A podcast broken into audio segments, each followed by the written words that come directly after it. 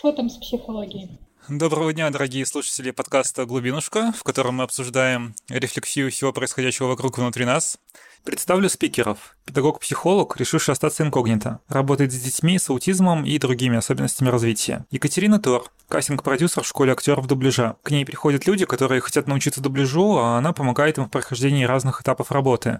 И иногда жизнь таких людей меняется к лучшему. Екатерина Фьючумен, бродяга, странствующая от точки рождения до точки небытия упоротый дизайнер, не знающий, как себя представить иначе миру. И она также имеет опыт психотерапии, как и Катя Тор. И я, ведущий подкаста «Глубинушка» и видеомонтажер YouTube-канала «Книжный чел». Человек с психологическим образованием Владислав Кондратенко. Даня, как ты относишься к психологии сейчас? Потому что я помню, года два назад ты ее очень обесценивал и вообще никоим образом не принимал. Я Данил. Просто просто чувак, который в свое время закончил психологический университет, но в итоге работает программистом. И вот да, два года назад я, когда переключился на программирование, переключился и автоматом начал отрицать свой психологический опыт. Ну и вот, собственно, в последнее время я снова его пытаюсь э, вернуть, интери- интериоризировать. все, все поменялось в этом плане, что, в общем, я уже не обесцениваю, потому что да как-то настал такой момент, что я вдруг понял, что в общем-то, я отказался от психологии просто как науки, но одновременно с этим, с этим еще отказался от рефлексии, mm-hmm. как будто это была часть, часть э, психологии. Ну, наверное, mm. вот мной это как-то так воспринималось. А без рефлексии тяжеловато. А, а, ну, в том плане, что уже начал чувствовать, что я просто опускаюсь в какое-то непонятное дно, и вообще непонятно, что со мной происходит, и надо бы это по-хорошему как-то в себе переваривать и вот, переживать, но в итоге я такой, так, ну, слушай, надо что-то как-то рефлексировать, а тут, оказывается, я это умею, и, оказывается, долго я этим вообще занимался в свое время. И когда начал к этому возвращаться, у нас еще в коллективе начались такие тоже там процессы, что-то все пригорюнились. И тут я вдруг э, вспомнил про эту свою сторону, начал там людей потихоньку как-то вытаскивать, э, общаться на такие э, темы личные, ну, как эмоциональные, там, mm-hmm. отношенческие и прочее. И вдруг такой, о, нифига себе, я об этом тоже, оказывается, помню, как говорить начал еще начал вспоминать, как в принципе там строится психотерапия и на какие вещи надо обращать внимание. И оно, ну, причем оно вспомнилось не так, что типа как вот некая схема, план, или, а просто как-то естественно абсолютно, что, о, вот сейчас вот этот человек говорит, но может быть он это до конца не осознает какие-то другие вещи, вот попробуем подсветить там, попробуем подсветить там, может что-то новое всплывет. Ну и вот, и вот в таком режиме вдруг я превратился в психолога. Прикольно. Я просто помню все наши какие-то квартирники, тусовки. Ты настолько психологично общался с людьми, настолько у тебя это круто получалось, настолько как-то не знаю, по-здоровому, адекватно и ненавязчиво, что прям я вообще не понимал, когда ты такой, а, психология ваша фигня, короче. Ну, да, ну, сейчас фигня, я скорее, сейчас я могу примерно так же сказать, но только в русле психологии, как вот попытки сделать из нее фундаментальную науку, Пока что тут действительно все не очень. То есть в этом плане, да, фигня, ну, фигня такая, с которой приходится мириться, потому что, ну, наука не стоит на месте, она в свое время, возможно, психологии достигнет э, какой-то фундаментальности в себе, но пока что это такая вот мутная вода, так сказать. Ну да, как наука я согласен с тобой, что психология вообще не выдерживает никакой критики, и что как наука психология действительно фигня. Вот, но в плане работы с психологом, сама психотерапия, там, не знаю, рефлексия та же самая, это прям безумно круто. Я нашел э, прям своего психолога, и я так кайфую терапия, такие инсайты там ловлю. Найти вот хорошего психолога в России очень сложно, потому что у нас а, не предусмотрены какие-то комиссии, которые оценивают работу психолога, да, этические, опять-таки, там квалификацию психолога никто не оценивает. То есть Психологом себя сейчас может назвать любой человек, у которого вообще может быть не быть образования. А ты можешь прийти к нему на прием, и он начнет обвинять тебя в твоих проблемах. И как бы это не то, что должен делать психолог, но в нашей стране не все люди об этом знают. А первый раз наткнувшись на такой опыт, они могут сказать, господи, что за психология, что за фигня, я могу сам себя обвинить в своих там проблемах, и больше ходить туда не буду. И и вот найти нормального психолога, который будет с тобой действительно работать, как-то направлять тебя там бережно, а, задавать правильные вопросы, да, в каком-то действительно научном, ну хотя бы около ключе работать, это прям очень тяжело, потому что у нас вот это вот не развито, не предусмотрено, практику психологу очень тяжело найти, и потом дальше ты как бы брошен в неизведанное, как вот у нас, ну, ищешь любые там курсы, что-нибудь, чтобы как-то себя развить. Поэтому, может быть, еще поэтому, да, психологию сложно называть какой-то наукой, потому что в этом ключе не особо что-то развивается в нашей стране. За рубежом есть же и сертификационные комиссии, и супервизоры у психологов, и вот эти вот все штуки, которые, в принципе, необходимы. У нас такое не особо развито. Да, и не очень понятны критерии вхождения в профессию, то есть чем ты должен обладать, чтобы называться психологом. И еще отчасти, наверное, и поэтому все очень плохо с психологией именно как с профессией, я, кстати, вот эту историю с э, обвинением тебя в твоих проблемах не понимаю, потому что я всегда как-то стояла на той позиции, что ты действительно несешь за свои поступки ответственность, в том числе и за какие-то свои состояния ответственность. Поэтому я никогда от психологов не ощущала вот этого давления, обвинения, потому что я как-то, ну, опять же, на позиции стою, что ты действительно сам виноват, можно так сказать, в чем в своей жизни, в своих поступках, в том, в какой ситуации ты сейчас находишься. И вот эту вот историю я не понимаю, что именно ты подразумеваешь в виду. У меня просто подруга, когда у нее там случилась сложная ситуация uh-huh. с человеком, ну, она говорит, да, я знаю, что там часть вины на мне есть, но я пришла еще разобраться в том, аж как в этой ситуации можно было поступить по-другому, а uh-huh. что, как вообще делать. И там психолог, мужчина, начал просто говорить, ну, ты во всем виновата, что ты сюда пришла, mm, то да, есть, э, этично. да, то есть, да. что ты вообще в этом разбираешься, ну да, ты во всем виновата, можешь дальше в этом не копаться. Ну, как бы, это не то, что хочется получить при общении с психологом, хоть как-то ну, хотелось разобрать ситуацию, а там даже этого не было. Вот я именно этот пример привожу. Mm. Такое тоже встречается. Меня пока обошло. Это очень даже хорошо, да. У нас просто достаточно часто психолог, ну, ты вот выходишь из университета, и ты вроде, как бы у тебя есть, ну, написано педагог-психолог, ты можешь пойти в школу, и максимум, что ты там делаешь, так это проводишь тесты на адаптацию у детей или на профориентацию. Остальные там полгода заполняешь бумажки, и это все. Поэтому мне прям всегда очень хотелось вот как раз послушать опыт нормально работать психологом, поэтому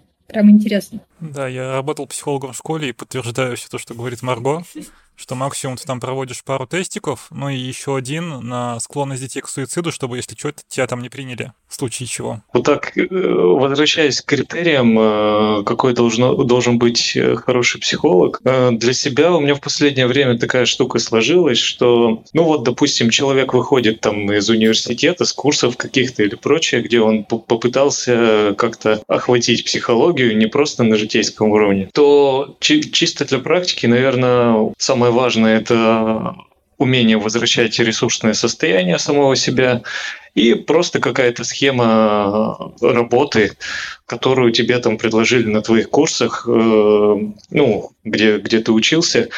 Схема она разная бывает, к тому же, то есть там э, понятно, что есть разные направления психотерапии, особенно когда ты в первый раз погружаешься в этом, она играет огромную роль в том, какой у тебя стиль работы потом выработается, так или иначе. Ну и вот, типа, вот этих двух вещей вполне достаточно, потому что по итогу, по итогу Вопрос, э, вот вы, вы задели прям классный вопрос вины. Ты что, типа, ты же сама виновата, что ты вообще сюда пришла? И так можно действительно с многими вещами. Это происходит даже ну, просто всегда на житейском уровне. То есть ты понятно, что у нас мир такой детерминистичный, что если человек как-то попал в плохую ситуацию и поступил в ней не очень хорошо, то можно найти кучу объяснений, почему именно так он э, поступил, и найти ему, грубо говоря, оправдание. Получается, что перед тобой стоит выбор в выборе вот этой границы, когда ты готов оправдывать человека и работать с этими причинами, чтобы он в будущем так не не поступал. Либо ты готов просто сразу поставить там типа крест, ну все, это человек плохой. Вот эта вот граница, она, как правило, появляется просто, если у тебя есть какой-то ресурс. Если у тебя нет ресурса, то ты автоматом просто пытаешься уберечь самого себя, вешаешь клеймо и все. До свидания, я живу своей жизнью, мне тоже на нее нужна энергия. Если у тебя есть ресурс, то ты готов в этом копаться, углубляться в эти причины, и тогда вот психолог может и правда может помочь. Да, я, я тоже думаю, что э, основная задача психолога даже не в том, чтобы какие-то твои внутренние проблемы порешать, а как, как минимум, ну, человек может называться психологом, если он хотя бы минимум умеет возвратить своего клиента в ресурсное состояние. И когда клиент в ресурсном состоянии, там часто человек сам уже начинает понимать, э, как решить какие-то свои проблемы. Ну, то есть у него есть на это силы хотя бы что-то менять в себе. Да, да. Э, на этом же и базируется вот основная такая штука, что психологу он не оказывает, там, не причиняет добро, а вот именно, что, ну, как принято, да, считать, что просто клиент должен прийти к психологу сам. То есть это должно быть его желание, и это уже в некотором роде начало вот этого ресурсного состояния, его просто, да, на, надо будет немного раскрыть, но так или иначе не приходится как-то подкапываться к нему, чтобы, в принципе, оно появилось. Вот, вот это, конечно, такая радость. То есть, может быть, и окажется, что человек оказался в ресурсном состоянии, и из-за этого он пришел к психологу, понимая, что ему надо решать проблему. И он ждет от психолога не, не, не улучшения, ну, не увеличения его ресурса, скажем так, а запрос у него скорее про то, что надо бы решить проблему, с которой я пришел. Ну да, да, про решение проблем тоже да, но я просто к тому, что вот хотя бы минимум, которым должен был дать психолог, это уметь э, вернуть клиента в ресурсное состояние, ну, человека в ресурсное состояние. Вот, и дальше уже можно что-то делать э, с тем, с теми проблемами, с которыми он пришел, как-то решать их вместе. Мне кажется, еще очень важно это умение безоценочно разговаривать. Ну, то есть вот я, например, когда иду к специалисту, мне бы хотелось, чтобы это был а, не близкий мне человек, которому там как-то важно мое состояние или мое решение как-то, ну, на него может оказать влияние мое решение, а человек, с которым бы я могла поговорить, вот какие-то вот эту вот кучу в голове э, именно об него поговорив, разобрать. То есть я, например, какие-то вещи говорю, что тут я запуталась, он бы задавал мне какие-то вопросы, благодаря которым бы у меня там структурировалась информация в голове, но они не имели бы какой-то оценочной характеристики, потому что чаще всего в общении с людьми, ну, так или иначе, тебе какую-то оценку дают. А, то есть у них есть какое-то мнение на данную проблему, и оно прям чувствуется в общении, тяжело как-то абстрагированно говорить на, на проблеме, пытаясь ее разобрать. Вот. А со специалистом мне вот как раз такого общения хотелось. Поэтому, мне кажется, это тоже довольно-таки важно. Не для этого как раз специалистам нужно проходить серии психотерапии собственной, чтобы потом не выставлять какие-то свои проекции на человека, чтобы его не оценивать. Но у нас с этим проблема, да. Я даже с психологом тем самым эту тему обсуждала к которому ходила. Она мне говорила, что у нас э, единственное, по-моему, место, где есть законодательно, есть законодательная установка о наличии высшего образования у психолога, это Москва. То есть только в Москве человек должен обладать высшим образованием, подтверждением, что вот он психолог такой-то такой, а в других городах действительно с этим проблемы. Особенно наблюдая за Инстаграмом, за этими инфо-цыганями. Сейчас каждый второй просто психолог. Психолог-эзотерик, вот сейчас больше такие направления. Я еще встречал христианскую психологию. Типа священник, психолог. Ой, а канал Fellow. Видели Fellow? Это протестанты, вот они тоже за психологию иногда любят говорить. Да, бомбит иногда. Они еще такие модные, у них стильный Инстаграм под стимпанк, что ли, сделан. Вот, они говорят про депрессию, про суициды иногда, обесценивают психологию. Ты сказала про эзотерику, я а, да, недавно да. поменяла свое какое-то отношение к ней. Я стала воспринимать это как метафору. Не, метафора, да, метафора, метафорические да, карты, вот это все, но это не совсем отношение имеет к психологии. Ну да, да. Как таковой.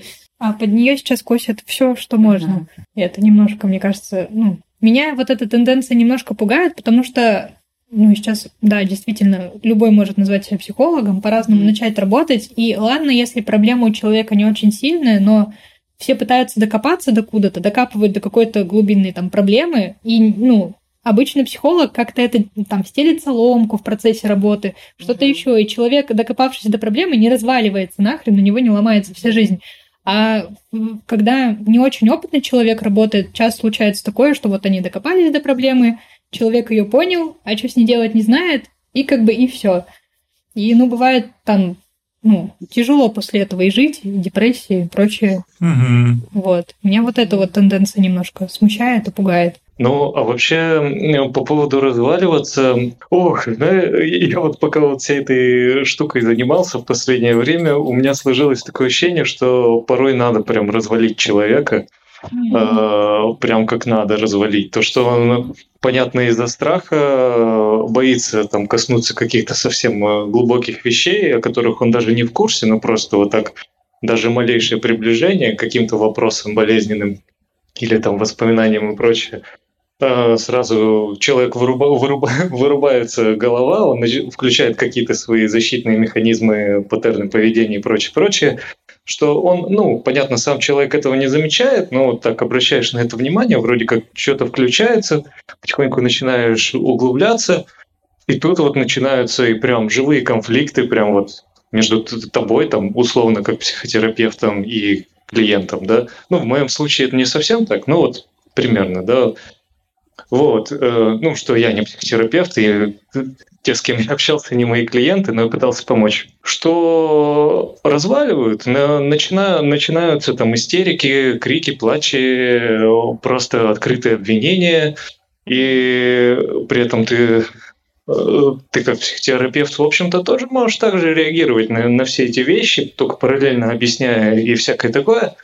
Беда-то в том, что это действительно нужно будет закрывать, что нужно будет с этим работать, но не совсем только, только психотерапевту, как будто бы.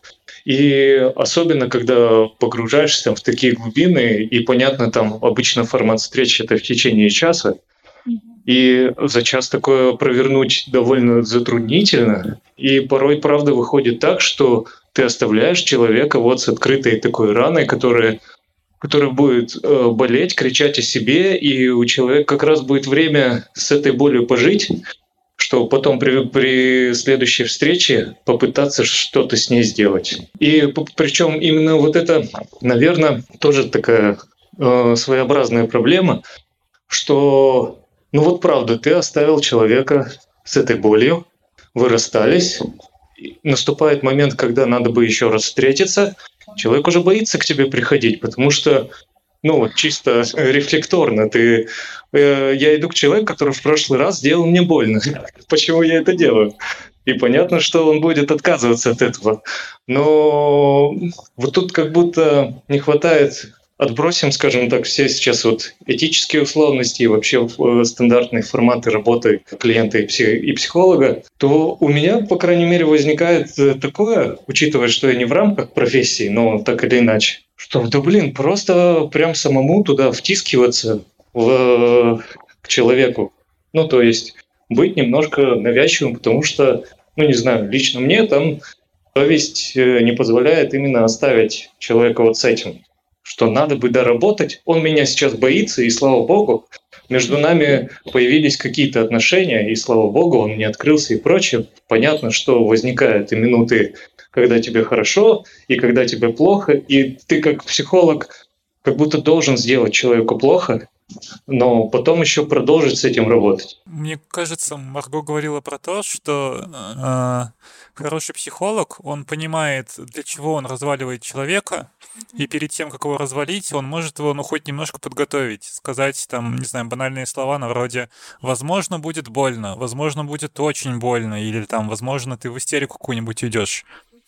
Да, это нормально. Вот я с тобой. Можешь там кричать, я не знаю, материться, что-то еще, но и я рядом, я тебя поддержу, мы через это вместе пройдем. И хороший психолог... Вот так пройдем ли?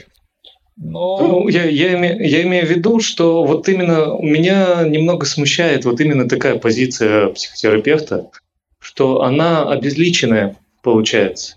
А, прикол-то в том, что ну, я все равно как бы уже, уже не психолог, ну, типа, вот просто от лица там живого человека, Данила, который знает какие-то вещи, как, как правильнее там, ну, не как правильнее, а как просто на опыте понимания, что вот тут, тут человеку лучше не ранить и вот всякое такое, ну, просто как аккуратно постараться это все провернуть. Но так или иначе, за этим всем стоит живой Данил, не психолог, ну, имеется в виду, который угу. не, не разделяет себя там на Данила и психолог. Просто Данил, который что-то знает, да, условно. И вот этот вот Данил, он же волен реально реагировать как хочет на то, что происходит вот с его собеседником. В том плане, что я также могу вот проявлять эмоции, иногда не сказать, что будет больно и сделать больно, просто банально забыв об этом.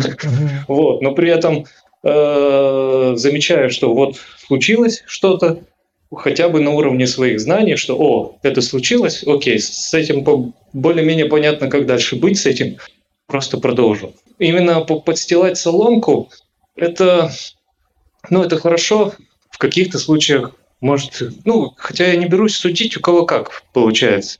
Я, опять же, из своего личного опыта просто могу сказать, что по итогу как будто вот эта вот самая там помощь, она строится не, не как вот я, типа специалист, как какая-то функция общественная, да, просто как человек живой.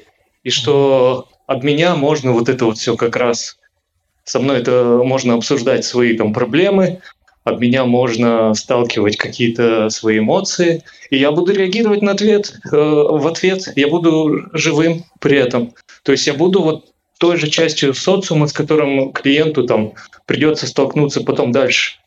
Просто я в этом э, в плане такой более толстокожий, что ли, и понимающий, что происходит. Это, это окей. Я просто к тому, мне кажется, что хороший психолог, даже если ты мог не знать, что ты там причинил боль человеку, ты все равно на нее как-то реагируешь. Э, вот отличие хорошего психолога-специалиста от не специалиста, как я думаю, что э, специалист, хороший психолог, он э, не оставит человека с этой раной. То есть для него работа не заканчивается на том моменте, где он докапывается до глубинушки, раскапывает вот эту вот рану огромную и оставляет человека. То есть хороший психолог, он будет понимать, что еще очень много работы там у нас впереди предстоит, и что нам надо работать. А не специалист, он докопается до этой глубины и такой, ну вот, смотри, вот мы докопались, как бы на этом в мои полномочия все. Ну и там обычно он может сказать, какой я молодец, я смог это сделать, классно, ты теперь понял, какая у тебя проблема, какое ты дно, все, до свидания. Да, да. Ну да, я, похоже, тогда просто не, неправильно понял, извините за этот... Не, все, все, все, все монолог развернул еще. Было круто. Ну вот, кстати, в этом плане э, я еще обнаружил, не все могут заземлять, банально вот э, в рамках одной сессии это какая-то вот прям такая довольно трудная вещь, потому что это не очень естественная вещь. Вот э, просто вот мы когда даже общаемся, а, извини, обычно разговоры... Перебью, э, объясни для слушателей непросвещенных, что такое заземлять. Заземлять это скорее, э, вот окей, вы погрузились в какие-то эфемерные абстракции в вашем мозгу, какие-то воспоминания, какие-то болезненные чувства, ощущения и прочие вещи. И, в, и желательно, ну не желательно, а скорее даже обязательно к концу сессии все это попытаться как-то резюмировать и облечь в какие-то практические вещи. Типа вот ты там почувствовал, что с этим сейчас можно сделать, прям вот ты выходишь из кабинета, как ты с этим будешь? Или, в принципе, вот э, сейчас у нас закончится наша встреча, ты, вы, ты выйдешь отсюда, что ты будешь дальше делать? Что давай обсудим, что правильнее сделать или как тебе себя вести э, до следующей нашей встречи, чтобы ты ну, совсем не, не вылетел да, в трубу. Вот, ну, примерно такие вещи. Ага, спасибо. Вот, это заземление. А, ну и вот и получается, да. Просто вот даже сейчас, когда я это говорил, это, наверное, не очень естественная такая стадия, да, в разговоре у людей.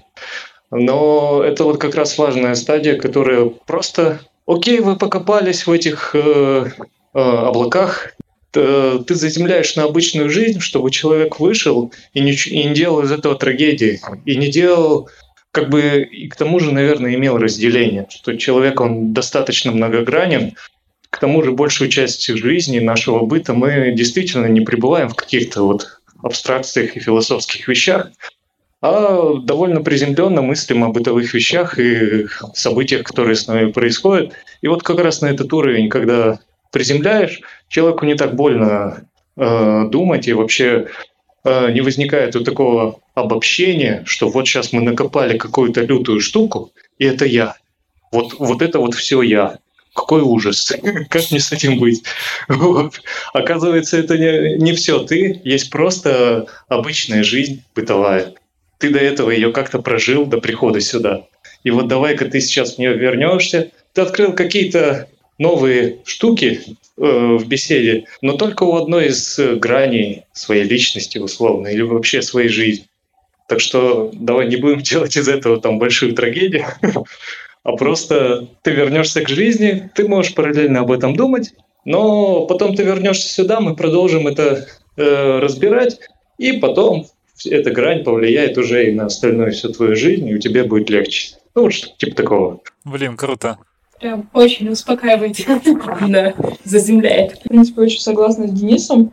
А, то, как воспринимает, допустим, клиент, который приходит к психологу, свои вот эти вот раскапывания. И да, очень важно заземлять, когда именно сессия заканчивается, вообще-то у человека жизнь продолжается, его обычная. Чтобы это не было вот так, э, хорошо, скажу из своего опыта, чтобы это не было так, как э, было на арт-терапии, что ты такой, о, разобрал, что-то в себе увидел, какие-то грани, такой, о, боже, классно, классно, весь такой на драйве, на позитиве, эм, идешь в свою обычную жизнь, тебе, конечно, классно, ты на этих эмоциях эм, общаешься с людьми, но через 3-4 дня ты такой опять впадаешь в свою обычную жизнь, такой, так, и что мне с этим делать? Мы как бы ничего нормального, в принципе, не раскопали, а, особо важного. Ну и так, чтобы мотивация пойти туда дальше не возникла. Блин, наверное, сейчас сумбурно рассказала свою мысль, конечно.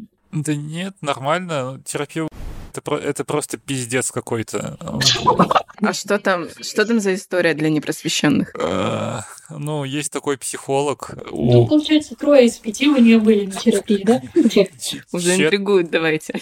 По-моему, ну, Даня, я... Ты... Четверо, значит? Значит, четверо. Окей.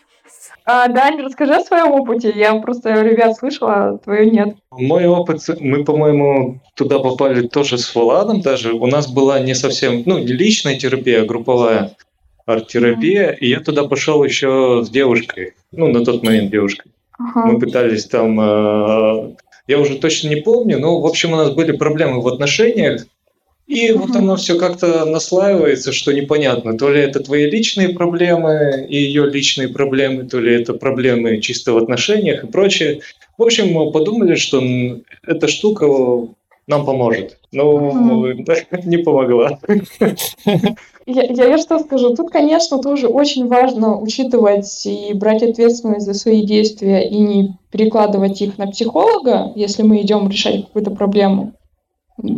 То есть Тут тоже такая важная грань, если ты понимаешь свою зону ответственности и не стараешься там вообще даже если ты делишься своими какими-то переживаниями и проблемами с людьми, вот важно, что ты не просто жалуешься, что тебе плохо, а ты, ну не знаю, слышишь себя и готов что-то с этим сделать в будущем.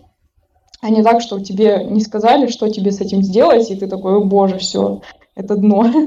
Тут тоже важно понимать и в общении с людьми, и с психологом, не перекидывать большую ответственность именно на э, значение именно в работе. У меня, кстати, я не знаю просто, какова была вот э, в личной, да, как, какой-то терапии. Но так или иначе, вот сейчас, так оглядываясь назад, может, у меня даже там поистерлось в памяти, как это происходило. Я, в общем, ничего страшного не вижу. В том плане, что мне хотя бы не навредили. Mm-hmm. Возможно, какие-то инсайты я тогда получил, но сейчас они уже там не со мной или просто уже настолько часть меня, что это, в общем, э, не выделяется никак. Ну, то есть было, было в целом нормально, но не очень продуктивно. Э, скажем, может быть, ее стиль работы мне не подходит, это точно. Это, да. наверное, вот все, что можно так сказать. Я тоже была на такой терапия, арт-терапия. Единственное, что я помню, мы посыпали какой-то песочек, и вот это все. Никаких инсайтов. Ты просто сыпаешь песочек два часа на бумагу. Вот это вот арт-терапия. Все, что я извлекла. Да, хотя бы не навредили уже, спасибо. Да. А ведь могут навредить, получается так. Ну вот у меня самое э, жепное... Ты вообще помнишь, как мы ходили на тренинг к ней? Ну, и в какой-то... Вот, вот я, да, я и говорю, что поистерлось немного в памяти, но в общих чертах помню. И да. в какой-то момент, то есть мы уже там три или четыре занятия отходили, ну, этот психолог пишет в общий чат, что вот тут хочет к нам еще один человек присоединиться. Вы не против? И мы такие, ну, нет, не против, пусть присоединяется. Приходим на пятую, пятое занятие тренинговое к ней, и там мама ее бывшего мужа а бывший муж ее со своей нынешней девушкой тоже на этом тренинге. Это, это так... И это... Семейная такая психотерапия. Да. А вы так массовка, да? А. Тут вот именно вопрос про этику, потому что, ну, окей, можно понять любую работу, но как бы работать там со своими бывшими мужьями, с женой твоего бывшего мужа, и вот эти все моменты, это же насколько надо быть прокачанным, чтобы как-то профессионально провести работу, да? Поэтому вот это мне не всегда понятно. Да мне кажется, даже если ты очень прокачанный, все равно это капец как неэтично, ты все равно не можешь полностью отстраниться от этой ситуации, как бы ты, mm-hmm. не знаю, насколько бы ты там не медитировал, я не знаю. Ну, будем честны, мы все на тогда, на то время были для нас это был хоть какой-то выход, э, и человек в нашем поле появился такой, и мы такие, ну, надо попробовать. Не, не все были с такого бэкграунда, как сейчас, и да, конечно, это прикольно сейчас э, видеть со своего уровня уже видение не ситуации, а, как это сказать, ну, типа, с того жизненного опыта, который у нас есть сейчас, оглядываться на ту ситуацию и видеть, что, ну, господи, ладно, было и было. Ну, я тоже могу сказать, что я когда индивидуально ходила, а, ну, мне нет ощущения, что там... Ну, то есть она не навредила, это точно, как бы хуже не сделала. Но в тот момент я вот с ней пришла, э, поговорила, она какие-то мне мысли там помогла структурировать. Ну и, в принципе, окей, на тот момент мне, наверное, этого было как раз и достаточно, поэтому... Uh-huh, Больше я не пошла, потому что я не видела в этом смысла, вот, но, как бы, окей, что-то она, в принципе, может делать как-то помочь. Если человек еще особенно может сам достаточно неплохо рефлексировать, какие-то вещи про себя знает, то прям нормально. Ну, слушай, в плане рефлексии мне как раз помогает психотерапия, потому что она заставляет тебя задумываться, работать над этим, отслеживать мысли, потому что я порой загоняюсь, вовремя не отслежу какую-нибудь свою проблему, и оно в большой такой комп превращается сложный. Ты не понимаешь, где вообще, в чем суть, потому что ты ее вовремя не засек. И вот в этом плане мне помогает помогла психотерапия? Вообще вот этот вот вопрос про рефлексию, может быть, и не совсем, не только психологам же относится. Ну да. Просто угу. сколько раз я это и замечал, что правда, когда начинаешь даже с какими-то друзьями, или вот даже мы сейчас с вами обсуждаем какие-то темы, мы невольно начинаем думать на эти темы, понятное дело, и слышим разные точки зрения, и это позволяет нам шире охватить вопрос и как-то со стороны на него взглянуть, и вот тогда увидеть какие-то другие решения. В общем, так, так как будто бы работает и просто вот э, в психологическом, э, ну вот в сеансе, да, психотерапевтическом. Ты стараешься, вы просто обсуждаете с человеком эту тему, ты подкидываешь ему другие точки зрения, эта штука его выносит как бы на уровень выше, чтобы он мог со стороны на это посмотреть увидеть со стороны уже вот некий объект вот его проблем, то есть уже как-то его очертить для себя. Если ты очертил, то ты уже более-менее это чувствуешь, что оно тебе становится подконтрольным. И и увидеть, возможно, какие-то другие пути решения. Причем э, сам психолог там или просто твой собеседник, он же не говорит тебе, что делать. Вы просто это, вот, скажем так, мусолите обсуждаете. Угу. И, и вот как раз из-за этого я тоже, наверное, обесцениваю психологию, вот как вот отдельную такую ипостась, да, что это происходит и в обычной жизни, не обязательно быть психологом для этого. Единственное, очень нечасто возникает такой контекст, когда ты можешь открыто поговорить о важных тебе вещах. Просто в обычной жизни тебе могут накидать каких-нибудь интроектов, Ну, то есть, что-то подкинуть не твое, и ты будешь думать, что это ты или это твоя там грань, а это не так. Тебе просто это подкинули. А, ну, нормальный психолог такого не сделает. То есть он не, не накидает тебе каких-то своих своего материала. Ну, блин, как сказать? Не знаю. По-моему, мы все время накидываем какой-то материал друг на друга. Ну, то есть любое взаимодействие – это вот именно что какой-то обмен информацией друг с другом. Это, мне кажется, это неизбежно. Возможно, ты не так меня понял. А, я про то, что, ну, допустим, ты приходишь с одной проблемой к психологу, и такой, вот у меня эта проблема. А психолог такой, да, прикольно, и подсовывает тебе еще какую-нибудь проблему. Типа, вот эта проблема у тебя может быть из-за того, что у тебя проблема вот тут.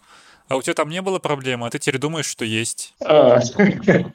Ну, да, да. Не, а почему нет? Ну, в плане, ну, правда, все мы можем в этом плане ошибаться. Особенно если ты говоришь «возможно», и ты, ну, как, ну, я, по крайней мере, на себе тоже такое замечал, что, да, я закидываю гипотезу, Э, озвучиваю ее, но при этом ты голова продолжает думать, а вдруг еще какие гипотезы есть. вот, и при случае снова за, закидываю гипотезу. Беда в том, что гипотезы, они липучие, капец, то есть там сразу хочется... Это вот как, наверное, нашего, наше ну вот как восприятие мира вообще, и как мы принимаем решения, что типа, ну вот э, статейка там вот э, ой, как, типа научная теория, я не знаю, не теория, что мы э, выбор делаем до того, как его осознаем, да, угу. вот эта вот штука. Вот. И вот как, бы, э, как будто мозг нам э, пытается на, навесить какие-то оправдания для мысли, которая уже пришла. Вот. То же самое, как будто с гипотезами, что ты что-то у тебя там внутри там переварилось, навесила какую-то гипотезу на ситуацию человека, и потом мозг уже продолжает в этом же русле навешивать, как бы доказывая, что да, да, ты прав, это все правильно, вот эта гипотеза прав, ну, правильная вещь. Вот. И вот от этой штуки довольно тяжело отклеиться, чтобы думать о других еще гипотезах, что еще это может быть. Но еще иногда бывает сложно понять, тебе дают дают тебе гипотезу, типа, возможно, у тебя это вот так и вот так. И ты такой, ну, может быть. А потом говорят, а возможно, вот так и вот так, как-то уже иначе. Такой, ну, может быть и иначе. То есть иногда прям сложно бывает почувствовать себя и понять, это вот твое или, или нет. Ну, там, наверное, контекст э, как раз еще важен в этом плане, что, ну, гипотеза это могла возникнуть вообще там сто лет назад, но ты о ней не сказал. Как раз просто из того, что человеку она не особо сейчас и нужна. Как ты описываешь примерно вот контекст, что это правда похоже на какое-то вот человек, у тебя вот это, вот значит вот это. Такой, да нет, не вот это. Так, может вот это у тебя? Да нет, не вот это. И это может, мне кажется, продолжаться вообще бесконечно. Наверняка там вообще надо в другую сторону совершенно смотреть, не закидывать там какие-то гипотезы по поводу какой-то не как будто какой-то проблемы, которая на самом деле может оказаться и не проблемой, что там вообще надо ну, вообще в другую сторону думать. Не знаю, как-то как расплывчато, конечно, прозвучало, но... Ну, я, я тебя понял. Я немножко перегрузилась этим. Почему, Маргарит? Ну, я начала как бы свой опыт вспоминать по поводу того, там, предлагали мне гипотезы или нет. На самом деле, mm-hmm. чаще всего, когда с людьми общаюсь на какую-то такую тему, чаще всего мне спрашивают, достаточно часто такой вопрос, а как ты думаешь, почему это так? Это такой, а почему это так? И начинаешь разбирать, и сам себе эти гипотезы накидывать, вариться там во всем этом, и как бы вот чтоб так мне говорили, может потому что вот так, ну нет, так иногда тоже бывает какой-то, но учитывая, что меня уже спросили, а почему это так, ты там сам себе кучу ответов надумал и пытаешься реально раскопать, разобраться. И у меня не так давно было, э, ну, был такой разговор, ну, в момент которого я дошла до инсайта некоторого там в отношении себя. То есть я сначала, у меня действительно мозг выкидывал различные оправдания. Такой, ну, наверное, поэтому. И такой, ну, блин, он мне объясняет все. Угу. Может быть, вот такая причина. Начинаешь ее примерять на все ситуации, в которых происходило мое такое поведение. Ну нет, вроде тоже нет. И там самый последний момент, когда уже там вся максимально докопалась до себя, там вышла истина по поводу того, что я там, не знаю, боюсь просто попросить о помощи, ну, там, не буду сейчас конкретно рассказывать, как и что, но я докопалась до инсайта, такая, боже мой, правда, это ведь вот это. То есть Мне вот не помогает, на самом деле, когда мне какие-то гипотезы накидывают. Мне помогает, если очень долго сама копаюсь, потому что мне как-то отзывается только вот мое. А человек не всегда понимает другой, из-за чего это происходит, и ему просто важно вовремя задать вопрос нужный и не мешать мне думать. Вот как-то так. Ну да, человек другого не видит полностью всей твоей картины и всех тех ощущений, которые испытываешь ты, испытывала по жизни, поэтому он, в принципе, не может дать. Хотя он может со стороны взглянуть, потому что... Ну вот да, сказать, как это выглядит mm. со стороны, и ты начинаешь думать. Я где-то читала эту метафору про телескоп. А, якобы ты не можешь на себя... Ну, блин, как, как же она звучала? Я не могу сейчас адекватно сформулировать. Мол, ты можешь взглянуть с планеты Земля на звездное небо, полностью его увидеть, но ты не можешь во всех красках, но ты не можешь этот же телескопом, и через этот же телескоп полностью разглядеть Землю, и также с нашим сознанием, нашим разумом. То есть интересно, по-моему, это Франкл, что ли, кто-то такую теорию давал из психологов. Ну, я как-то сумбурно тоже свою мысль дала. Надеюсь, она понятна.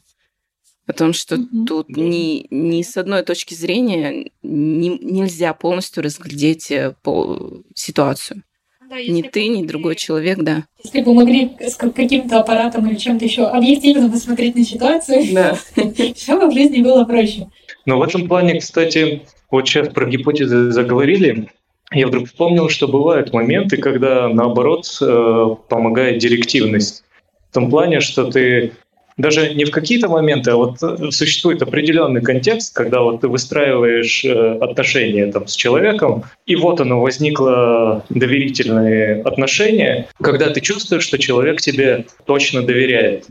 И он перешагнул как раз довольно важную вещь для себя. Наверняка внутри там это тоже была не, непростая борьба что, ну, довериться, да, человеку. Mm-hmm. Вот. И что, во-первых, это уже достижение, а во-вторых, в такой момент он ждет от тебя э, каких-то конкретных, ну, инструкций, да, как бы это грубо не звучало. И, и в таком случае надо уже себя перебороть, чтобы действительно дать эти инструкции, потому mm-hmm. что психолог, как правило, в голове, он же вот именно такой гибкий весь, там, обтекающий и прочее, а тут ему надо стать уже таким твердым и сказать, что нужно делать. Даже если это э, будет ошибочно, не ошибочно, но, ну, имеется в виду в плане жизни. Но я не знаю. Мне кажется, в такие моменты оно как раз и возникает, что для тебя-то уже все давно понятно, так или иначе. И от тебя ждут просто какой-то опоры. И вот эта опора как раз на каких-то, даже если ты говоришь неправильно, но когда ты говоришь дек, э, директивно, так, дек, декларативно, это дает ощущение опоры, что вот не зря, не зря тебе доверились, и что, ну, и главное не сказать какую-то совсем чушь момент. Так что в итоге это правда, арсенал-то офигеть какой большой у, у психолога. И что это вот реально такие же э, отношения, как и везде и всегда, что приходится быть очень разным. Это не, нету как, как будто нету какой-то вот такой позиции психолога в том плане, что вот он Психолог это такой-то такой-то человек, который обладает вот каким-то, ну, если вот детально очерчивать, то детально как будто и не получится очерчивать портрет психолога что у него должно быть у хорошего, даже, наверное, у отличного психолога. Вот это вот как раз арсенал с разным, как он может супер по-разному реагировать на вещи в зависимости от контекста. Может быть, мы тогда выведем критерии хорошего психолога, чтобы наши слушатели, если они вдруг захотят пойти на психотерапию, могли понимать, как оценивать э, специалиста и понять, э, действительно ли он адекватный или нет. Я думаю, что расскажу свое мнение.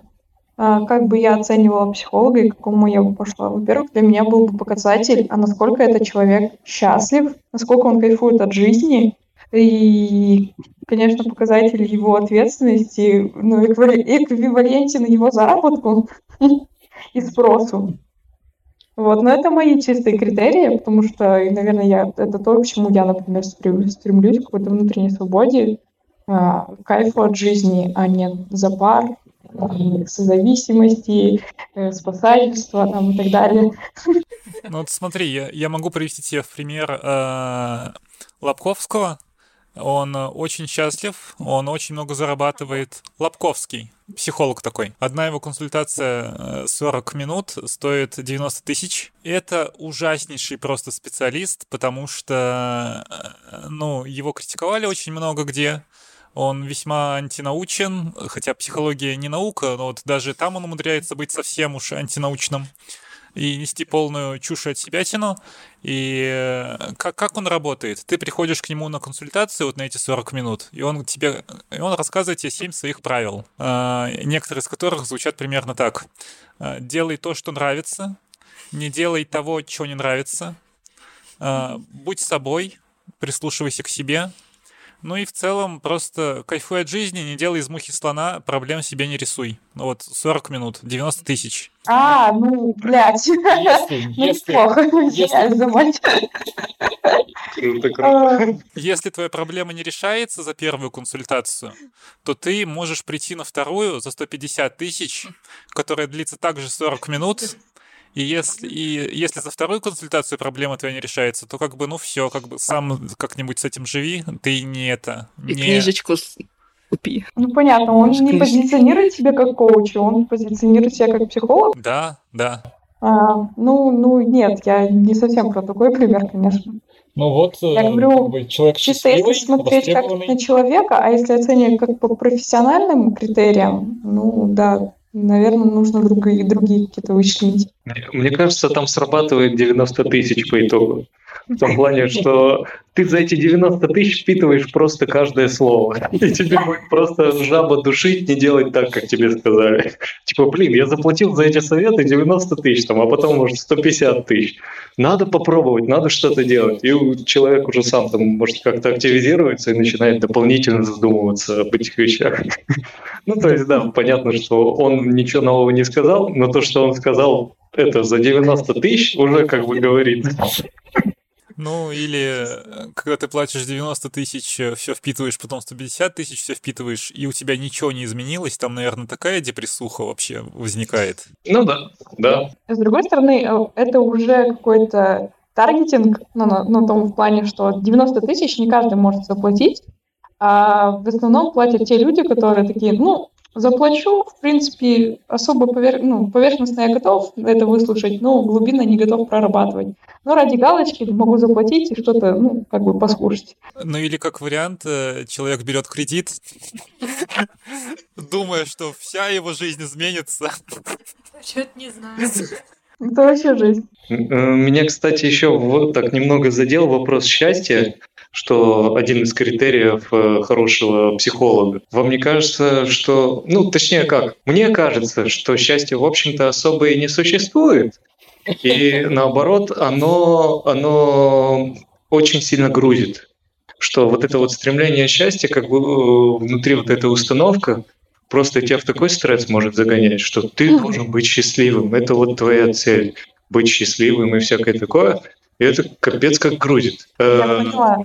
Я поняла, что это было очень эфемерно, очень абстрактно, и вообще для любого человека, который может это услышать, для него это будет такое, что? Да мне нахуй тут как бы выжить вообще не, не говно свое размазанное, вот это как-то вилочкой сковырять, и как бы какое счастье нахуй, я это понимаю. Утрированно говоря, да. Я, ну, если говорить чуть-чуть, э, прояснять этот момент, я, наверное, про то, что для то, как я вижу сейчас счастье, это когда ты э, позволяешь себе жить в моменте, наслаждаться именно моментом того, что происходит с тобой сейчас конкретно. Ты не живешь жвачку мыслей, типа, что там было в прошлом, что там будет в будущем. А именно вот сейчас ты сидишь и проживаешь все эти моменты, э, все, что с тобой происходит, что ты там дышишь, не знаю, пукаешь, ну, неважно. Мне, мне кажется, что да, это вот в идеале, что ты просто чувствуешь себя живым. И не обязательно ты проживаешь там какие-то моменты счастья или эйфории. И понятное дело, что постоянно быть в эйфории — это не круто, и с этим уже, наверное, к психиатру, а не к психологу надо, когда у тебя постоянная эйфория. Идеальная ситуация, когда ты просто чувствуешь себя живым и проживаешь все эти эмоции полностью, там, не знаю, эмоцию грусти или печали, или радости какой-то, или удивления и оно так сменяет друг друга гармонично и, и кру- круто. Мне кажется, еще э, ну вот то, как я поняла Катю, э, если теперь, например, психолог тебе или специалист говорит о том, что э, ты там можешь подумать и пожелать, чтобы у тебя была там классная машина, классная квартира, что ты об этом ну, подумай, у тебя все получится, у тебя все будет, а сам этот специалист сидит там в маленькой квартире, у него да. ничего нет, то как бы вопрос о том, что почему ты не пожелал, почему у тебя не получилось, да. и почему ты, ну, мне говоришь о том, что это очень легко и просто, но у тебя этого не происходит. Вот, вот такие какие-то советы, если дает специалист, то, наверное, он не прям хороший. Ну да, Маргарита, да, тонко уловила то, что я там через, через слой всего пропустила. Да, мне важно, чтобы человек соответствовал той же уровню жизни того, того которому допустим, человек, который приходит с проблемой, стремится к этому, не знаю, около того, короче, вот. Ну, по крайней мере, не говорит о том, что это так просто, да? Ну да. Подать тяжело, но вот выходы все различные. Мне кажется, такие советы э, в духе, ну ты подумай там о чем-нибудь, пожелай, аффирмации какие-нибудь сделай во вселенную, тебе это придет. Это из-за ужасных всяких книг типа «Секрет», которые сжечь охота, и трансерфинг реальности. Вот это просто что-то невообразимо ужасное. Не, ну, ну, может, и работало, если ты правда об этом думаешь и что-то для этого делаешь. Там, не знаю, сменил работу, там, работаешь больше, над собой какие-то там профессиональные качества качаешь, чтобы ну, добиться каких-то успехов, заработать денег и там, купить машину, окей. Ну и при этом читаешь аффирмации, то, наверное, они правда сработают. А когда ты просто читаешь аффирмации, ну, не знаю. У меня тоже был поэтому только бодрящий момент в жизни. Я подпис... Ну, мы же все смотрим на тех или иных людей, спикеров, которые имеют какой-то хороший достаток, заработок, но при этом они еще что-то делают. Но так как мы видим часть только их жизни, которую они транслируют. Например, там есть э, тоже неплохая девушка, специалист, изначально она хороший психолог была, но потом очень сильно вдалась в эзотерику. И, знаете, такой весь после работы заебанный, там, не знаю, очень сильно всего в себе преодолевал и делал для того, чтобы, там, не знаю, научиться сделать то все. Такой приходишь, смотришь всякие вот эти, ну, картинки из интернета, и, ну, не картинки, а именно людей определенных такой, вот, я намедитировал, пукнул, и у меня теперь вот миллион, а еще мне цветочки принесли, вот это все, и ты такой, да да пошла ты нахер, слушай, вот вообще как бы. Да. Инстаграм в этом плане, он убийственный, потому что ты наблюдаешь каждый день в сторис успешный успех людей, ты не знаешь, как... Они иногда порой набирают кучу кредитов, чтобы этот успешный, успешный успех транслировать. Я недавно о каком-то таком скандале читала там, да, девушка настроила себе красивую картинку в Инстаграм. Не буду говорить, чем это закончилось, но очень плачевно. И я на себе тоже замечала, как это неправильные, что ли, установки тебе транслируют. Ты на себя берешь какую-то ответственность и за тот же успех, а потом понимаешь, что тебе нафиг не нужен этот успех, я вообще не туда иду из последних инсайтов. Да, Инстаграм убивает. Я, кстати, с Инстаграмом тоже недавно вот э, обнаружил вдруг, оно как-то резко, резко несколько случаев так представилось, что люди, которые активно идут э, в Инстаграм, и у них там вообще все круто, все счастье, счастье радуга происходит. Потом вдруг лично начинаешь общаться с человеком, а у него там в жизни вообще какой-то капец. Просто, ну, ну то есть у, у человека прямо раздрай в жизни складывается ощущение, что, блин, возможно, и, и я вспоминаю свой опыт, когда я там был совсем подростком, вот, наверное, у всех такое случалось, там ВКонтакте напишешь какую-то глубокомысленную цитатку, или там выложишь фотку, аватарку поменяешь на какую-то грустную, там, что-нибудь с дождем или черную, там, вот что такое. И ты, типа, пытаешься таким образом как-то облегчить свое состояние, и как будто вот у меня теперь Инстаграм зачастую именно с этим ассоциируется, что люди выкладывают туда фото, чтобы им стало полегче. Как будто там на самом деле, вот как, живые люди, ну, у них наверняка не все, ну, не совсем все хорошо в жизни. Э, я не говорю там о степени херовости ситуации. Ну, так или иначе, почему-то вот именно вот такая у меня штука закрепилась, и я вот не раз находил подтверждение этой вещи. Хотя, возможно, я ошибаюсь. Я пыталась транслировать что-то свое в Инстаграм.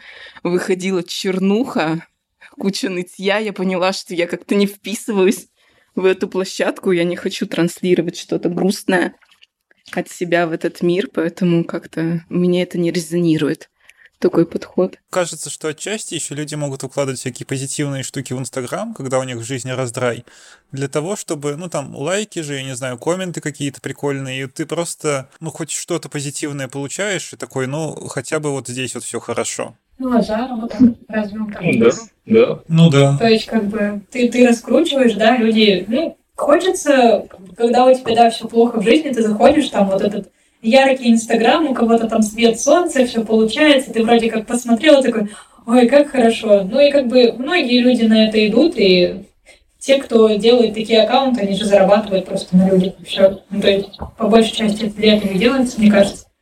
Да, там может быть раздрай, но, возможно, не всем прям плохо, если в какой-то момент заработок увеличивается, то почему нет? Это их работа, с одной стороны. Я вообще как... э, Я что-то почувствовала в один момент, когда Денис рассказывал про то, что вот люди бывает такое, что выкладывают что-то грустненькое, как-то проявить, прожить свои эмоции. Я такая, так, что ты проверишь, что ли? Во-первых. Во-вторых, я такая, ну, я часто выкладываю и вообще делюсь э, на, пи- на пике каких-то своих эмоций, и грустным, и не грустным, особенно в сторис всякое выкладываю, ну, вы, наверное, наблюдали. О, да. Вот, ну, я считаю, что мне это на самом деле помогает. То есть я это проявляю, я вижу, что я внутри себя это переживаю, э, я могу этим поделиться, ну, понятно, чисто для себя больше, но, но мне это в какой-то степени помогает. Ну, это примерно как когда ты вот эмоции переживаешь, в себе ее там как-то закрывать, копить тяжело, а таким образом ты ее выговариваешь, проживаешь, и, Мгм. ну, то есть ты ее как бы облекаешь в какую-то видимую, ну, то есть там видео, фотографию, форму, и мне Да. кажется, в этом плане легче. Но опять же, чтобы ее во что-то облечь, ее, наверное, надо принять Ну да. эту форму своих эмоций, потому что, ну, по себе говорю, мне порой мешает действительно принимать какие-то свои негативные вещи, и поэтому я не могу их адекватно как-то выражать именно э, в то же искусство. Я думаю, господи, зачем людям смотреть на мое нытье? Я лучше буду показывать бабочки, радугу в цветочке. Возможно, еще в этом проблема Инстаграма и людей. Мне кажется, это еще, ну вот для меня вот то, что ты говоришь, э, я тоже про какое-то там нытье, какие-то грустные переживания, эмоции не часто выкладываю, не часто их показываю, потому что ну, для меня это про доверие миру. Я не уверена, что я могу настолько доверять миру, чтобы показывать себя уязвимой. То есть каким-то людям могу, а многим людям нет. А как бы, когда я радостная, мне классно, хорошо или как-то нормально, спокойно, то ну, это достаточно комфортное, защищенное состояние, поэтому им я могу делиться. Ну, для меня это вот так проявляется. Вот, Доверие поэтому- миру, это точно. Вот, поэтому, когда я смотрю у Кати всякие сторис или фото такие, думаю, блин, прикольно. Ну, в смысле, меня на самом деле завораживает такой уровень какой-то открытости для мира, потому что я до этого не дошла, но мне очень прикольно видеть, как другие люди это делают. Я вообще оф- офигел, когда я, ну, как обычно, листал сторисы в инсте, там что-то такое лайтовенькое, пози- позитивненькое что-то, или просто, э, ну, что-то поверхностное, и потом просто сторис Кати, где она полуголая, такая, вот, встретилась со своей тенью, и ты такой, что? Что вообще? Это так круто было. Да. И храбрость должна быть какая-то, и ну, вот доверие, и проработка, и все. То есть, блин, мне не хватает смелости такие вещи делать, и я прям восхищаюсь. Вы прорекламировали мне Инстаграм. Плюс один подписчик. Да, ссыл- ссылки будут в описании. Все захотят посмотреть на полуголую Катю. Ну так это было тогда. У меня, у меня разного всякого много бывает иногда. Не только полуголая я, а именно какие-то проявления эмоций. Мне, мне просто стало легче выражать это в мир, потому что это действительно дает мне... Вот в обычной жизни, допустим, мне если тяжело э, начать разговаривать с людьми и вот, ну, сравнить меня и если мы куда-то вместе идем, Ей вообще не составляет труда э, разговаривать с лету с человеком, там, не знаю, с парнем, э, и уже находить какой-то контакт. Да, он не сильно качественный, вот, ну, Маргарита меня, наверное, понимает. Ну да, контакты, может быть, человек, но она не, как это сказать, не закрывается, она очень легко сходит с людьми, начинает разговаривать, ей не тяжело какие-то вещи говорить вовне другим людям. Да. Вот. А, а у меня как будто внутренний какой-то такой э, срабатывает щелчок, что типа, ну, я, я так не могу. И мне проще сначала, ну, как, как, как показало время, начать в массах э, как-то не знаю, открываться. А, а потом вот в обыденной, в обыденной жизни мне тоже это начало помогать, приходить, выходить на контакт с людьми. Именно на глубокий, а не такой вот, ну, типа, заобщались поверхностно, и все, это осталось где-то там непонятно где. Блин, прикольно. Мы с Маргаритой недавно обсуждали тоже эту тему, что тяжеловато, в принципе, начинать общение с каким-то совершенно незнакомым тебе человеком что ты не особо знаешь, о чем с ним поговорить, или знаешь, но то, что ты знаешь, это какие-то более такие глубинные, уязвимые для тебя темы, и ты не очень понимаешь, а вот как человек на них отреагирует, и не причинит ли он тебе боль, и поэтому ты сначала в каких-то поверхностных таких штуках с ним разговариваешь, и то, ну вот я, я не знаю, как ты у Маргариты, а мне прям, мне дико тяжело, из-за того, что я вот э, больше про глубину и рефлексию какую-то, мне тяжело начинать общение с незнакомыми людьми, потому что а вдруг они причинят мне боль или как-то отреагируют так, что мне будет неприятно или больно. И у меня вообще все мысли выбивают из головы, я в принципе не понимаю, о чем говорить с человеком. А я обычно еще думаю, вдруг я причиню боль. Да, и, или скажу да. что-то не то. Да, есть такие страхи, но я, мне, например, вот э, это, данная форма выражения моих вообще всех переживаний, эмоций, немножечко именно строить диалог сначала, ну просто более мягкий, такой плавный, ты начинаешь знакомиться с человеком потихоньку, плавненько, плавненько, там, а сначала о чем-то нейтральном общаетесь, потом о чем-то важном, какие-то вопросы все равно проскакивают. Ну, наверное, я просто могу задавать такие вопросы, которые куда-то в глубину идут, и, и, и смотрю на реакцию человека, готов ли он там об этом общаться. Если да, он рассказывает, идет на контакт.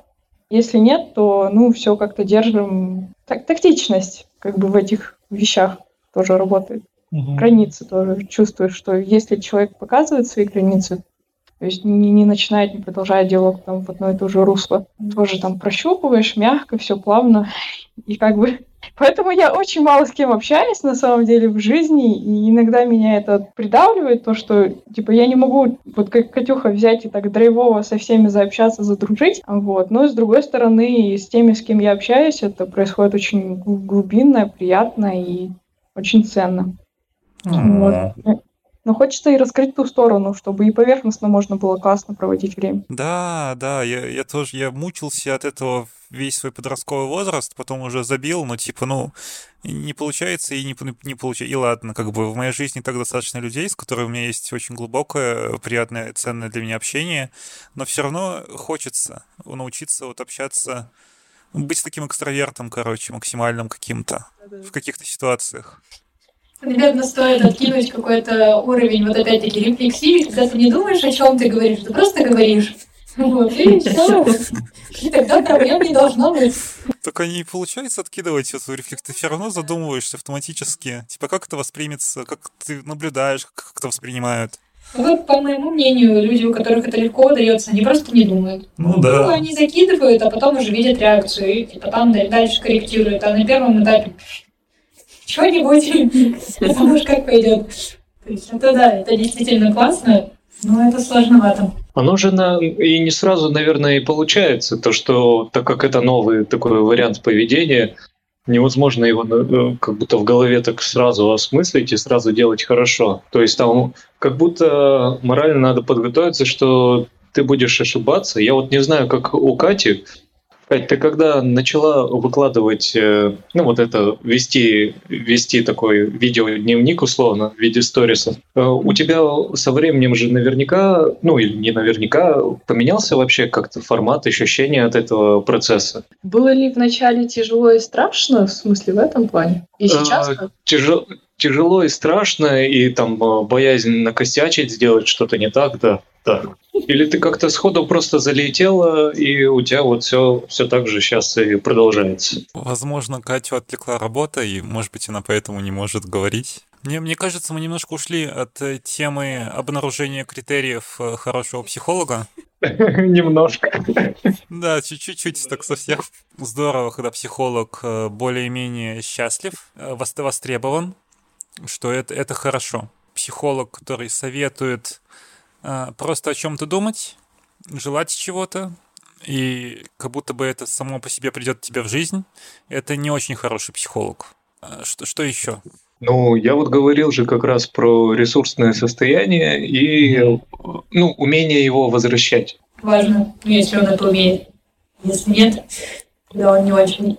А, с моей стороны, ну, для меня важно, что он может а, безоценочно слушать а, какие-то вопросы, нужные задавать. Вот. Если он это умеет делать, то для меня это хороший психолог. Для меня важно, чтобы психолог не, не был стопроцентно уверен в своей гипотезе, которую он выдвигает, или гипотезах. То есть не так, что, ну, вот ты там не можешь общаться с людьми, потому что в детстве там мама с тобой делала то-то и то-то, и точка.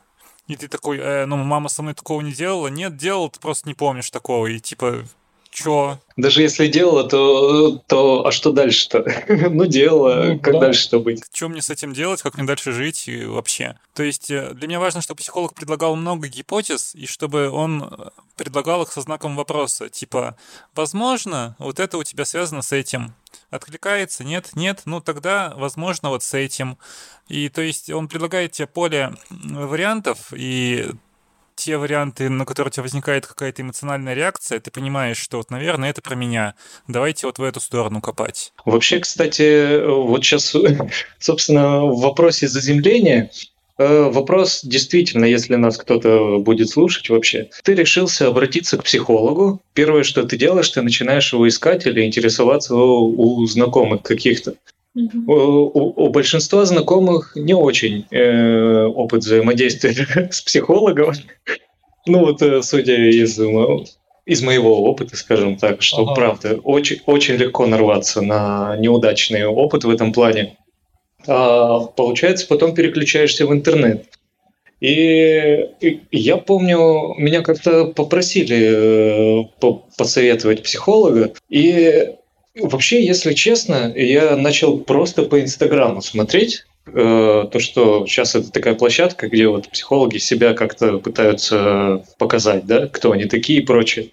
И вот как раз э, качество вот этого показывания себя можно примерно понять, э, что за человек там вот за экраном находится и насколько тебе откликается то, что он говорит. Я помню, я тогда, кстати, посоветовал э, вот одногруппницу Влада, как раз Оксану, э, то, что у нее, по крайней мере, там на странице были какие-то ответы на вопросы, которые сейчас прям тебя волнуют. Ну, какие-то такие базовые в плане там не знаю, вот именно что-то с ресурсом, с отношениями, там, с любовью, не любовью, с депрессией и прочее. Вот какие-то такие вещи, может быть, до конца это и не раскрывается, и нет попытки помочь э, каким-то своим текстом там, или картинкой у кого как, а просто примерное очерчивание, что ты вот в таком русле думаешь об этом предмете. И если у вас совпадают э, мнения э, об этом предмете, то вполне может оказаться, что и правда неплохой психолог именно вот для тебя. Мне кажется, еще один очень важный критерий – это отношение психолога к ЛГБТ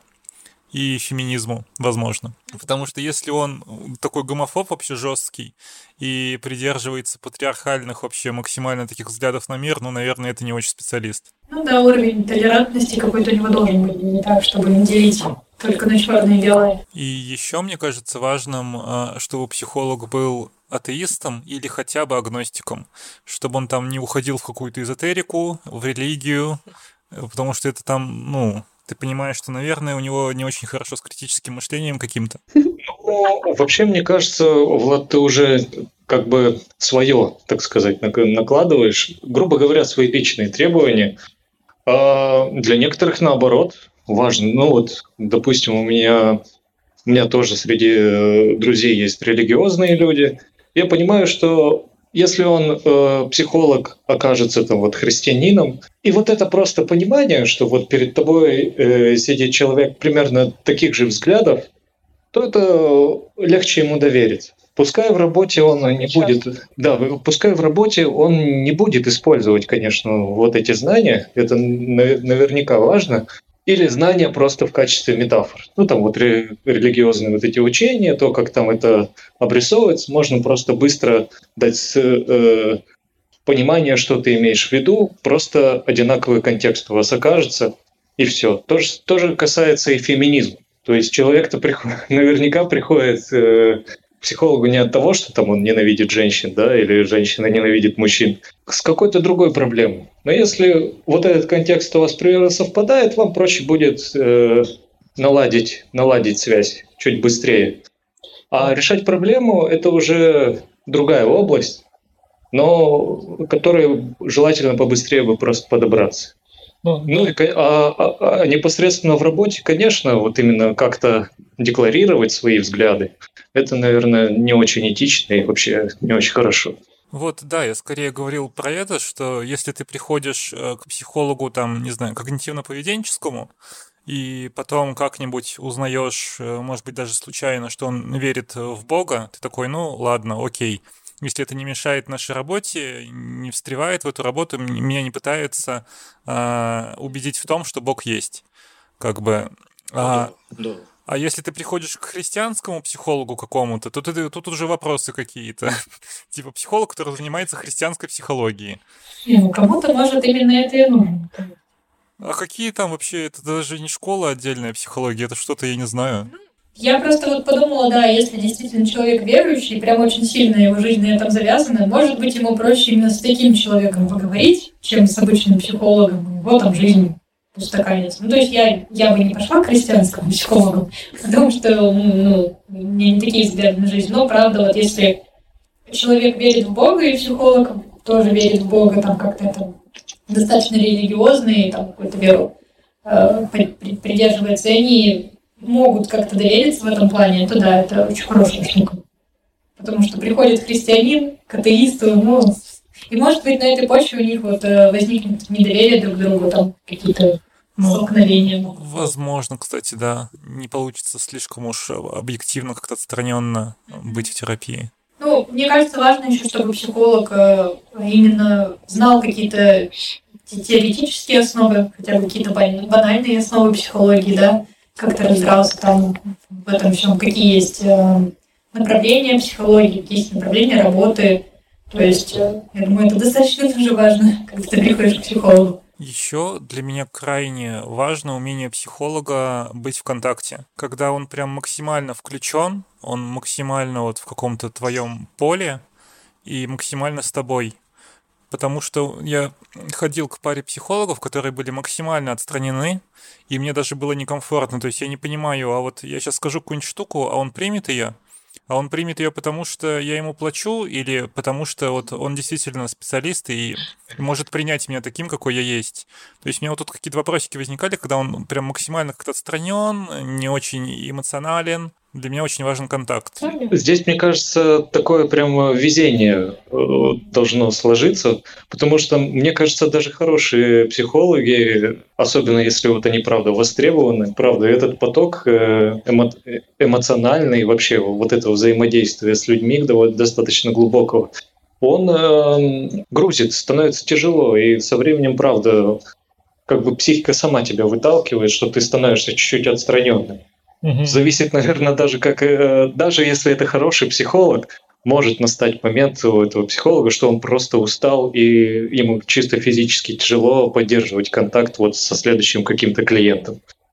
Вот, ну тут да, как повезет. Мне еще кажется, что это качество психолога там эмоционален он или более отстранен. На самом деле разным клиентам может подходить, а может не подходить. Вот я не совсем в сфере психологии работаю, но я работаю с детьми, и у меня чаще всего темп там взаимодействия с ребенком, эмоциональный фон достаточно ровный и спокойный. И часть детей, у которых неуравновешенный эмоциональный фон, им прям заходит, они успокаиваются, и вот они там а, ну, помогают в работе с ними, именно вот мой такой спокойный эмоциональный фон. А часть детей нужны такие вот взрывные люди, которые как-то живо вот это все рассказывают, как-то преподносят информацию. Мне кажется, с людьми так же. Ну, там, конечно, не так ярко это проявляется, но кому-то комфортнее общаться с более отстраненным человеком, кому-то с более там теплым, принимающим, эмоциональным. То есть, мне кажется, тоже более какие-то личностные особенности ну, для каждого человека свои. Ну, возможно, да, да. Контакт именно если в контексте контакта, вот, да. то все-таки, мне кажется, именно даже можно быть спокойным, но в контакте. То есть можно быть молчаливым, но в контакте. А можно быть прям отстраненным. Вот как-то для меня это немного разные вещи. Да, я вот скорее про умение психолога находиться в контакте со своим клиентом, потому что это капец как важно. Ну да, тут я соглашусь. Давайте расскажем для слушателей, что такое контакт. Ой, это то, куда кажется... мы выкладываем грустные фоточки? Слушай, Влад, ты, ты по-моему, сейчас мы просто можем в, э, удариться в вопрос эмпатии, а эмпатия – это такая штука, что, блин, ну, нет какого-то определенного термина для нее. Угу. А, ну у тебя есть термин? Было бы классно. А, да нет, ну, просто включенность, э, умение понимать эмоции, сопереживать, сочувствовать без оценки какой-то. Вовремя поддать, а. головой. Да, да, да. Ну да, да. Ну, Согласен. Ну, если правда вот так вот э, со стороны клиента хотя бы, чтобы заметить, что происходит контакт. Хотя, мне кажется, его это ты просто даже чувствуешь всегда. Да, да, что либо рядом с тобой человек, он включен в разговор, в ситуацию или нет? Ну, если вот так вот даже пример привести, если ты что-то ему рассказываешь, он смотрит в окно, ковыряется в носу, то, ну, наверное, он с тобой не в контакте. Ну и становится, да, по ощущениям, мне кажется, становится просто легче в плане. Тебе легко сказать этому человеку, и вот то, что и э, Влад озвучивал, что когда отстраненный человек, то ты такой и не знаешь, вот если я скажу это, то как он отреагирует, э, ну вот что произойдет, если я скажу это, да? Когда возникает контакт, мне кажется, в принципе таких вопросов не возникает. А, что будет, если я это скажу? Ты просто это говоришь, и все хорошо. Какие еще критерии хорошего психолога? Ну, мне кажется, какие-то такие основные назвали. Может, еще кто-то хочет добавить? Вот а, ощущение, как будто бы есть что-то еще, но я забыва... забыл про это. Ну, мне кажется, еще просто, чтобы он был человеком. То есть не, не скорее, ну это, скажем так, я как бы, может быть, со стороны вот своего направления, в котором вот я учился, чтобы э, перед тобой сидел вот именно не психолог, то есть ты не чувствовал, что это какой-то сидит специалист там, со, со штампиками, с бумажечками и такой весь серьезный. Ну, серьезный, нет, серьез, серьезность это тоже хорошее дело бывает. Э, я про то, что не возникало ощущения, что перед тобой сидит просто функция, что перед тобой сидит э, специалист. Потому что в итоге какие-то глубокие проблемы помогает решать именно человек. То есть со своими переживаниями, со своими какими-то внутренними процессами и со своим вот ощущением от жизни. Как это можно так сходу уловить? Но, не знаю, лично у меня получается, что когда ты э, сидишь там, вот, общаешься именно с человеком, а когда э, за этим всем человека нет, и он укрывается за потоками фраз, он э, наоборот ведет себя отстраненно, или вот это вот классическое «у меня все нормально», ну, типа, как дела? Нормально, что типа, все, отвалите, да, то как бы в этом взаимодействии нет у человека. То же самое, возможно, и взаимодействие с психологом, то есть там он задает стандартные какие-то вопросы, ну или не стандартные, а просто привычные ему, что он сейчас находится в режиме такого автоматическом режиме, скажем так то за этим нету живого. Вот. А когда ты общаешься с человеком, ну, в кавычках, да, то ты чувствуешь, что этот вопрос или что вот перед тобой сидит не, не измученный жизнью, неизмученное жизнью существо, а вот реальный человек со своими интересами, и он интересуется тобой. Вот прямо сейчас. Да, я ходил одно время к одной психологу, которая прям мне нравилась и все такое, а потом я понял, что она как будто бы настолько, ну это вот как моя фантазия, я не знаю, как там на самом деле, но вот у меня ощущение сложилось, что она настолько боится быть какой-то уязвимой и открытой, что вот что бы ты ей не рассказывал, какие-то свои травмы или переживания, она просто закрывается от них э, псих, ну, всякими теориями психологическими что ну вот это вот у тебя вот поэтому и поэтому, а еще вот поэтому и поэтому, и давай работать вот с этим и с этим. То есть как будто бы она настолько не включается в мои эмоции, что отгораживается от них вот своими знаниями психологическими, концепциями какими-то, вот фразами. Ну, кстати, я и сам, я сам был таким, и встречал э, много людей, и психологов, и психологов, которые, правда, очень любят рационализировать. Вот, это да, сейчас да. тем более модно и круто, то, что быть умным, это вообще круто. вот, ну, типа такого, да. И укрываются за, за этими потоками, конструкциями. И не просто, не просто, конечно, отделить вещи, когда человек искренне э, говорит какие-то... Даже для самого себя внутри тяжело определить бывает, что ты сейчас вообще искренне говоришь, что ты думаешь, или ты выстраиваешь какую-то конструкцию, пытаясь защититься или оправдать себя и всякое такое. Э, у меня еще есть тоже некоторые критерии, э, ну, точнее даже может, я в процессе забыла об этом сказать. А, важно вообще изначально, чаще всего люди идут в психологию. Почему? Потому что они треугольно Карпмана, все знают, что это такое. Жертва, спасатель. Фишка в том, что чаще всего человек, который хочет идти в психологию, это человек, который хочет спасать других людей. Вот. Ну, эту тенденцию я, по крайней мере, больше в общении с со знакомыми людьми, так или иначе связанными с психологией, я замечала. Ну и вообще людей, которые прям такие, о, боже, психология, я так сейчас помогаю людям, боже мой, причиним счастье.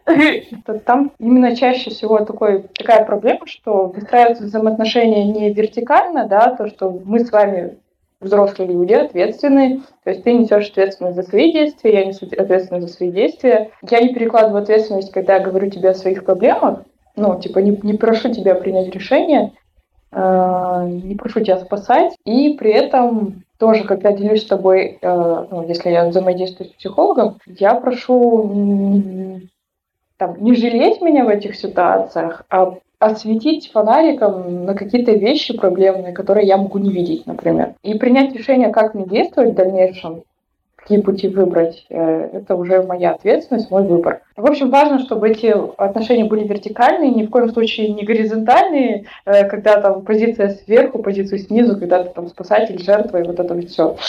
Мне, мне кажется, ты немножко перепутал. Он типа вертикальный это вот как раз позиция сверху и снизу, а горизонтальная это когда вы на равных. А, ну да, да, прошу прощения.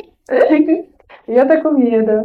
Говорить то, что думаю. Но... Ну, ну, вот для меня это тоже очень важно. Именно личная ответственность, не переноса, ничего такого, не жертва, не спасатель, агрессор, а здоровая какие-то экологичная среда в этом плане. Я с тобой согласен в плане э, отсутствия жертвы спасателя в терапии, что это ну явно какая-то неприкольная штука.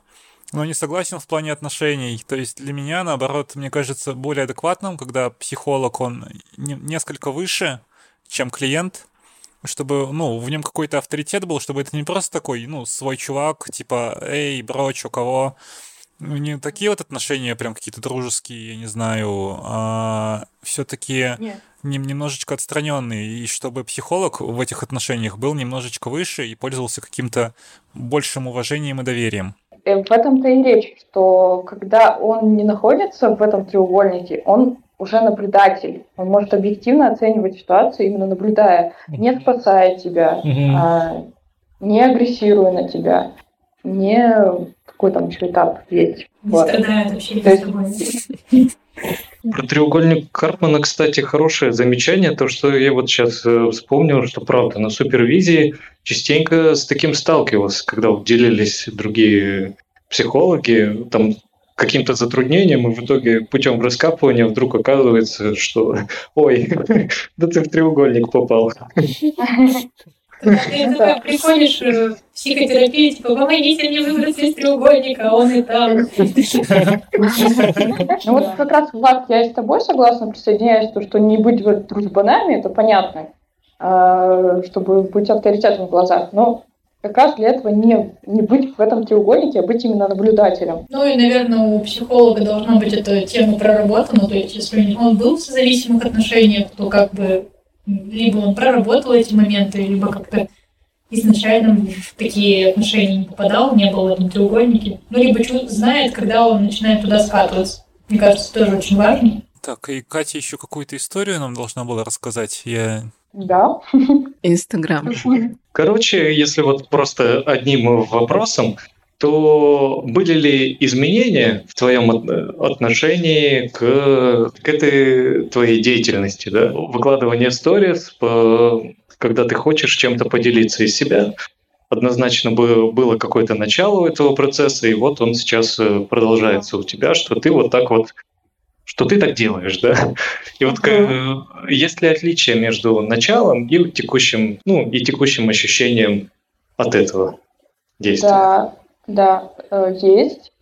Сначала я вообще как раз-таки, я почему к этому пришла, я увидела в своих, в своих в общении с людьми, особенно если это отношения, то как раз вот эта созависимость, зависимость очень сильная от эмоций, от э, контраста вот этих, э, то, что ты делишься с человеком, тебе важен этим, этот обмен, э, и происходит какая-то зависимость от э, эмоций, от человека. Я захотела уйти именно от зависимости э, общения с людьми э, через вот эти эмоции, которые иногда как раз и приводят в треугольник. Ну, не, не иногда, а чаще всего, не экологичное такое деление, не экологичное повествование своих эмоций, где есть все равно запрос на то, чтобы где-то спасли, где-то помогли или что-то в этом роде. Ну, там всегда разное, в зависимости по, по ситуации.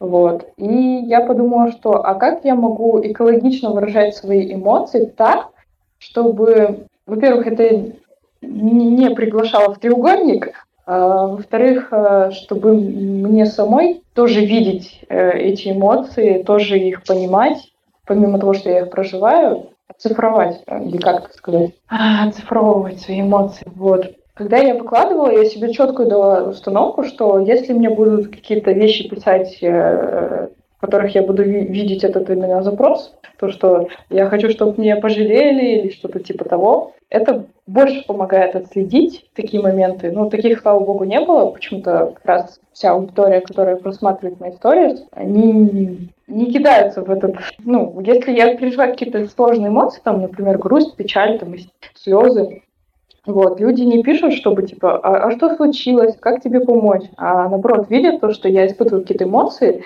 типа, все хорошо, там, поняли, у тебя сейчас трудный момент в жизни, все нормально, справишься. Это вот как-то в этом роде. Ну и потихоньку-потихоньку мне это больше помогло выходить из зависимых каких-то взаимоотношений и больше видеть, когда я откатываюсь в разные состояния в общении с людьми. Вот. И на этом моменте, когда я откатываюсь э, в эти состояния, как раз почувствовать и не откатываться дальше, а как-то более экологично устраивать общение. Не знаю, понятно я объяснила или нет. Ну, по, э, понятно, но еще мне интересно узнать тогда вообще вот просто твое, твой настрой, когда ты там садишься перед камерой условно. Что вот э, как это было, как это сейчас у тебя в плане ощущений? Ты даже не знаю, но я могу только предположить, что угу. правда там, э, что ты садишься перед камерой с мыслью, что ты вот сейчас что-то запишешь, и выложишь это вот в сторис. Либо ты садишься там с мыслью, что я сейчас запишу, а выложить, не выложить, я еще подумаю, там посмотрю, может мне уже от этого будет легче. И вот, вот такое э, в плане именно само действие, какие у тебя вызывает э, мысли, там, чувства, может. Чаще всего именно отснять материал э, уже помогает, а еще то, что я иногда выкладываю, это находит отклик у других людей, и они просто такие, да, блин, спасибо, мне вот это, например, помогло тоже понять и как-то обратить внимание на такие вещи и не забивать на них, например. Вот. То есть я делюсь, плюс еще э, и люди могут отследить у себя какие-то такие моменты. То есть вот ты э, записала, э, записала что-то, такая думаешь, о, ну э, люди, возможно, тоже срезонируют, у них то, чем я поделилась. Угу. Вот ты с такого критерия смотришь на, вот на это видео записанное? Ну, всегда, ну, иногда так, иногда чисто вот мне сейчас надо, есть желание поделиться. Я вот это испытываю, есть желание поделиться, стоит выложить. А, угу. да? Иногда, то с точки зрения, которой ты гипотезу выдвинул. Ох, ну это вообще это просто довольно необычно. Ну, в плане вот с живым человеком поговорить об этом, потому что лично мне это не свойственно, и я просто не, не понимаю, что, ну, как, как, как это может происходить вообще. А мне, кстати, это срезонировало очень. Прям. Я ощущаю подобную тоже пози... Э, потребность как-то выражать какие-то внутренние штуки в мир. Причем, когда я это выражаю какому-нибудь человеку, там, условно, какой-нибудь подруге, я не получаю как будто бы нужную отдачу эмоциональную. И да, происходит вот эта зависимость, опять же, от его эмоций. В этом плане, да, интересный подход к сторис в Инстаграм. Я на чисто интуитивном каком-то уровне то же самое прочувствовала. Но пока я, наверное, не готова к такому шагу. Я не знаю, как-то все равно страшно, боишься осуждения, отвержения. Но, с другой стороны, это тоже как способ, что ли, смириться с этим, ты не всем нравишься, это как способ столкнуться с негативом каким-то, да, терапевтично. Очень. Да, да. Да, это правда. Это так. Заводим инстаграмы. Так, ну что, друзья, я предлагаю на этом завершить наш э, подкаст. Вот, спасибо, что были с нами. Дорогие слушатели, подписывайтесь на нас, на наши инстаграмы, телеграммы, ставьте нам 5 звезд на iTunes и до следующих встреч. Всем пока. Подождите, все что, все что ли? Да, уже все. Ну не знаю, ну ладно. Я бы еще тему созависимости пообсуждала. Ну вот, э, да, наверное, интересно об этом было бы поговорить э, в том плане, что мне кажется, это вот именно у девушек э, зачастую они сталкиваются с этой штукой. Не знаю почему, может у меня просто стереотипы какие-то гендерные. Вот, но просто как-то обсудить этот вопрос было бы классно. Мне кажется, особенно, что в плане жертв это больше, возможно, опять же, стереотипы, но да, чаще именно позицию жертвы у девушек наблюдаю. Мне кажется почему-то, что это, в принципе, болезнь не только девушек, но и парней тоже, и отчасти из-за тех семей, в которых мы росли, в которых вот зависимые отношения преобладают. Причем не только преобладает, а считается, что это норма, и это именно так должны строиться семьи. Угу. Ну что, пока-пока. Всем пока. Ну все, давайте, ребят, счастливо.